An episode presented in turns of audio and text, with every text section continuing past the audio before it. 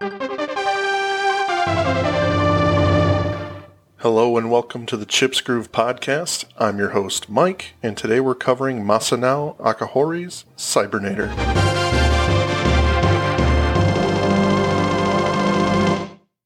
Cybernator is a futuristic military experience. Uh, it takes place in 2065, where two world powers are going head to head for the dwindling natural resources of the planet. So, you know, not too far off from where we're at, but that's the best way I can describe it right now. Its Japanese anime roots are palpable, and the music amplifies and delivers a well rounded experience, especially while you're playing the game. Uh, I remember when my brother brought this one home from the video store, they would occasionally sell stock of uh, inventory, and this was one of them for us, complete with generic plastic case.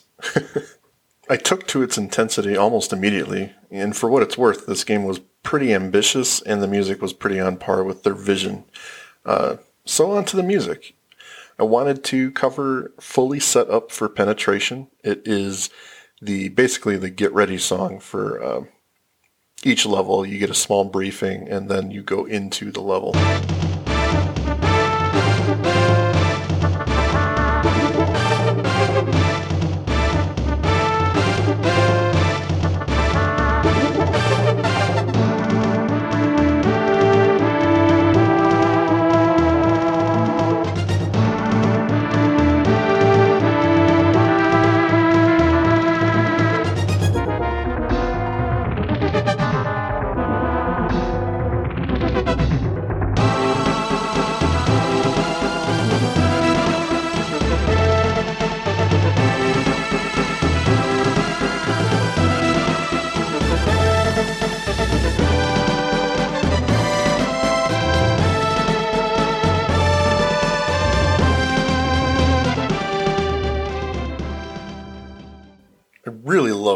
Strings come in and take it from that that you know gearing up phase and just launches the song into a real adventurous tone, a, a kind of a look to the future feeling to it, and I, re- I really like that. Um, it's something that's very different. You know, when the song is first starting, I get a quick flash of that scene from Aliens where they're gearing up to get on the dropship. Uh, obviously, that song is not quite as full as this song. It's mostly just snare drums. But I think that sentiment is important because there are plenty of gear up songs or gear up type songs in video games, and this one feels just a little bit more genuine. Um, not to mention when the strings get going towards the end of the loop, they get very uh, beautiful. And like I was saying before, it's kind of like this look to the future. Uh, it's a a way to help the gamer prepare for, you know, the next level. Now, the next song I'm going to cover is We've Gotta Do It, a wonderful first level theme, personally, that is significantly different than the first couple songs on the album. Uh, it does deliver that same pace and intensity. You can hear the definite Japanese anime influence I was talking about. Uh, the soundtrack is full of that, and I think it's really nice that it's all you can get that theme throughout the entire album, which is important. Um, so it's nice and woven in. When I hear this song and this soundtrack all together, I do have more flashes, but this time of Gundam for whatever reason. You know, the the similarities are there, the parallels are there. Giant robots, intense firefights, the whole thing. Um, this song has very nice song structure. And I think the intro to the song with the drums hitting and the guitars, uh, it all delivers a great beginning to the album and it does help indicate that militaristic theme um, as presented in the first song I played for you. Now, the horns bring the song in the main melody, and I, I absolutely love it. When I hear the horns here, there's a real sense of wonder and adventure that comes along with it, which I think is really nice. The strings are accenting in the back with a stellar performance to kind of enhance the, the horns. Um, so towards the latter half of the song, they swap places and the strings take over and really sing while the horns back it up with a deeper tone.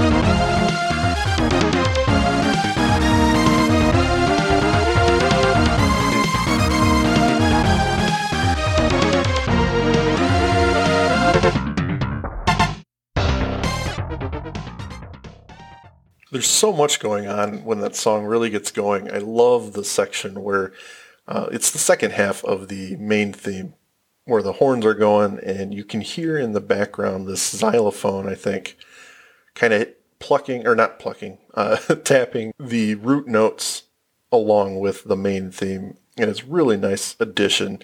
And you can hear the harp in the background kind of fluttering up and down. It's it's just got such a good feel to it. Uh, he really did such a nice job on this song. And altogether, the song really takes some fun turns, but never loses that focus or momentum. Um, there's a nice transition towards the end, which gives the strings and bass guitar a real moment to kind of get playful. And then the song starts over. So now the next song is called Face to Face. Uh, it starts as the name indicates. A real sense of rush and danger is there. You know, it's reserved primarily for boss battles, if I'm not mistaken. And Akahori captures that feeling quite eloquently, and I remember getting even a little nervous while I was playing to this song. From moment one to the end of the loop, the drums are in full force in this song. Uh, it's punchy right in the front the whole time. So uh, there is a synth in the background, bringing up the rear with a kind of an ominous tone, while the strings mainly take on the role of stings in this song. And then there's a short burst where the synth develops more of a theme.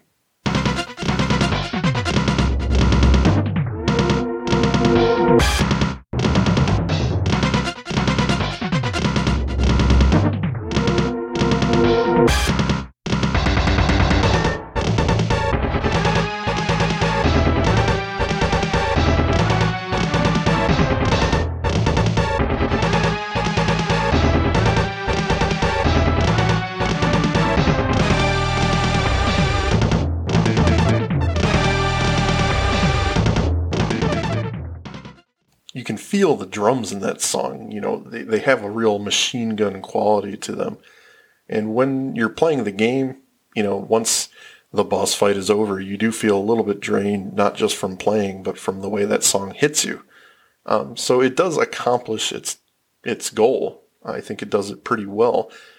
It is a little bit less of a song to me, and it does lose a little bit of points for just kind of how repetitive it is. It's a short loop and it's not overly interesting, but I wanted to showcase that song because it, it shows a, a level of capturing the moment that Akahori is good at. Now, the next song is Asteroid Run, and this is where the album really takes off. Uh, it's just a blast to listen to. And once again, the horns are center stage and deliver that that key adventurous theme that gives such a rush of excitement and wonder for this game. For a level where you're literally flying through space and avoiding many, many obstacles, it helps to bring those moments to life. And again, Akahori is good at that for this, this soundtrack, uh, including the last song. You can almost imagine yourself weaving in and out of danger. It's just such a cool song.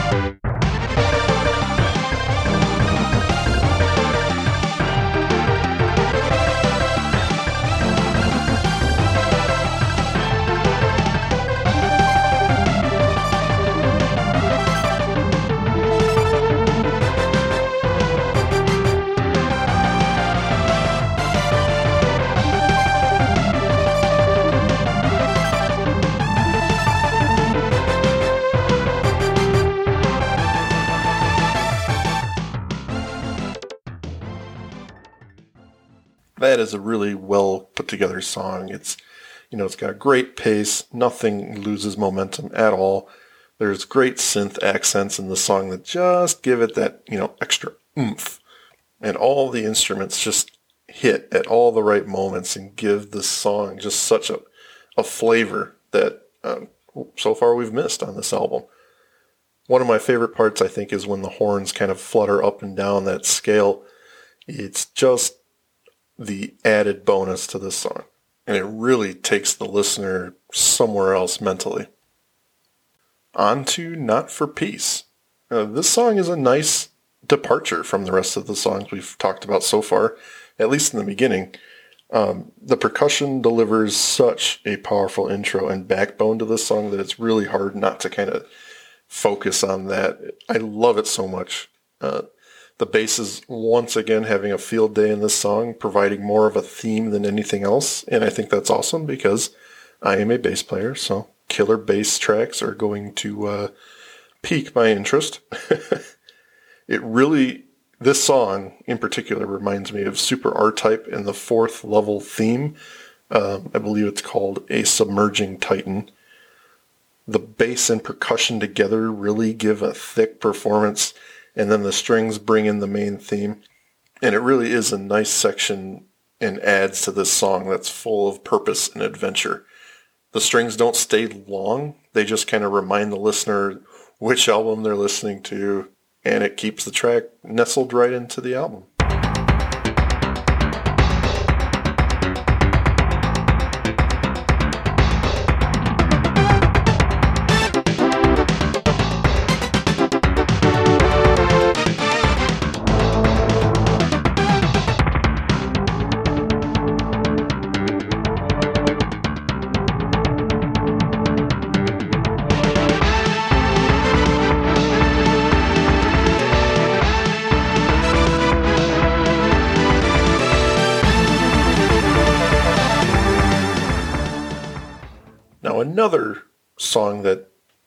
Akahori demonstrates that he can kind of capture that that different moment is Armed Ghost.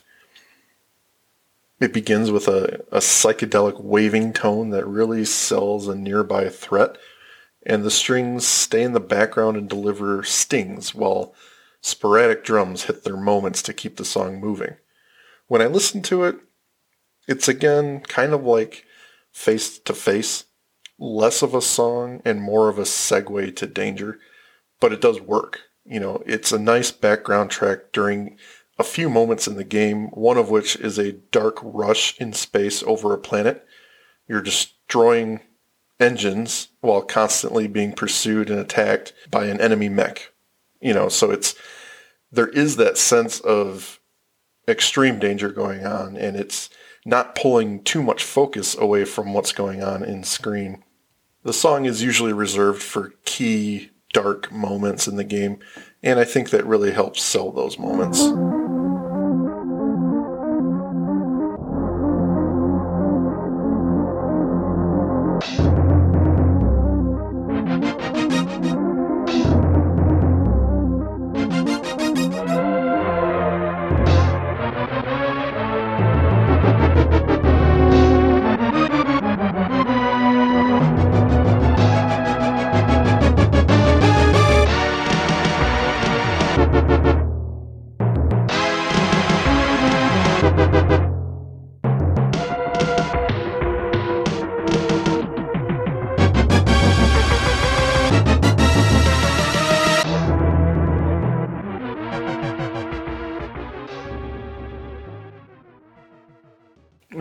Is a real sense of dread and uh, fear in that song. He was going with a much darker motif, and I think it it's very powerful.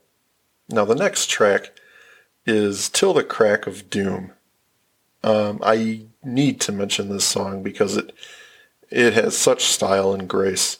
It is a wonderful composition and is probably the star track for me. Um, as its name might suggest, the motif is sadder than the rest of the songs we've heard, but where it succeeds is how it makes you feel while you're playing the game, and even just listening to it. It starts with these desperate strings that immediately give a sense of tragedy, and rightfully so. There's a burning city in the background while you're playing the game. You're, you're fighting through normal rounds of enemies, and it really has this all hope is lost feeling to it. But during that song, there is this undertone of we can't lose, we're going to win this war. I think it's so cool.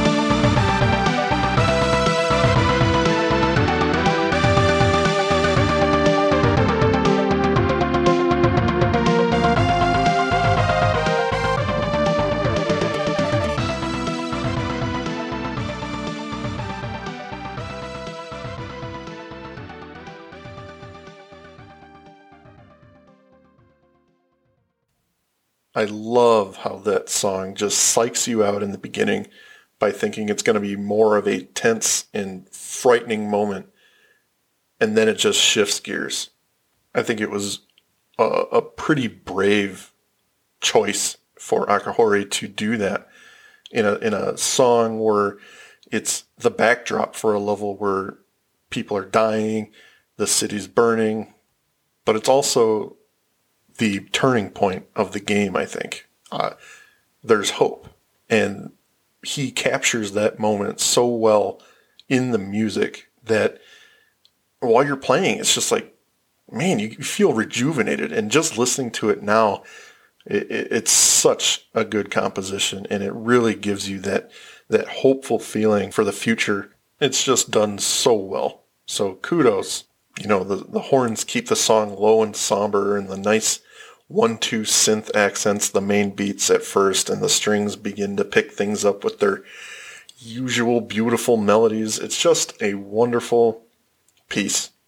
So yeah, while you're playing the game, it is pretty powerful. So, the last song I'm going to cover is Looking for Infinitude. It is the endgame piece, and it combines all of the elements of the rest of the album into one elegant composition.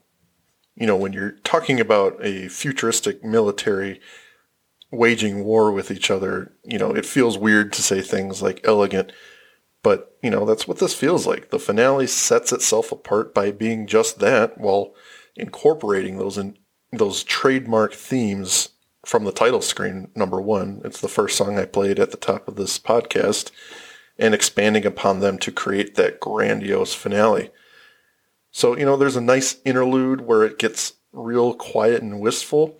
It sells not only the adventure, the scale at war, but also what was on the line. And it's just a fun thing to hear from a game this old. Akahori flexes all of his musical muscles in this song, and it delivers a fanfare that just makes the listener feel good. And while you're playing the game, accomplished.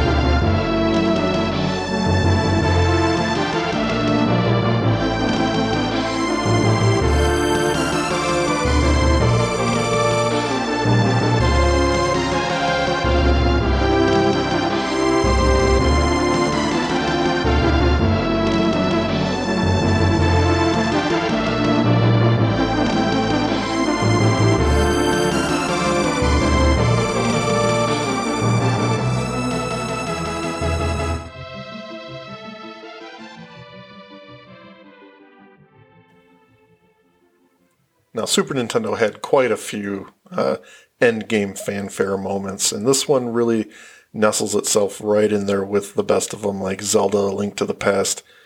The the motif and the the joy you get from it, the the sense of accomplishment you have when you beat games like this, and you you're rewarded with songs that are touching and and strong and have multiple sections it, it's it's really nice to have. So when you are listening to this album, and this isn't even the last song, but when you're when you're listening to it, and this comes on, it it does feel like this is the end, and it, it's really nice. So while this isn't a, a game review, I do want to say this: uh, the game itself delivers quite a few unique moments that at the time were a little ahead of the game and it feels like the soundtrack highlights those moments pretty damn well. The militaristic percussion throughout the album is so spot on with this game. It's full of futuristic weapons and giant battling mechs. It's hard not to hear and visualize those things when listening to this album, and I think that says a lot. So, I enjoyed this album, and aside from a couple small things, I'd have to say this is one of the greats for the SNES era. I do want to thank John on our group Uh, he requested this album, which was super surprising to me. Uh, not because it's bad, but because it was on my list and he bumped it up a little bit. So this one goes out to him. Thank you very much for listening and for putting in your two cents. I'm, I'm more than happy to take suggestions. And uh, you guys should definitely check out his podcast with my other friend, Josh. It's called Nasty Gram, an RPG podcast where they role play tabletop games. Really fun, really cool. So check them out. Yeah, this one's for you, buddy. All in all, I give this album a 9 out of 10. It's a fantastic album, aside from a couple small gripes I have with it. So you guys should do your best to check it out. I appreciate you listening all the time. Thank you, thank you, thank you. If you could find it in your hearts, please rate, subscribe, uh, join in on the Facebook group. I'd love to hear what you guys think. Thank you, and I'll catch you next time.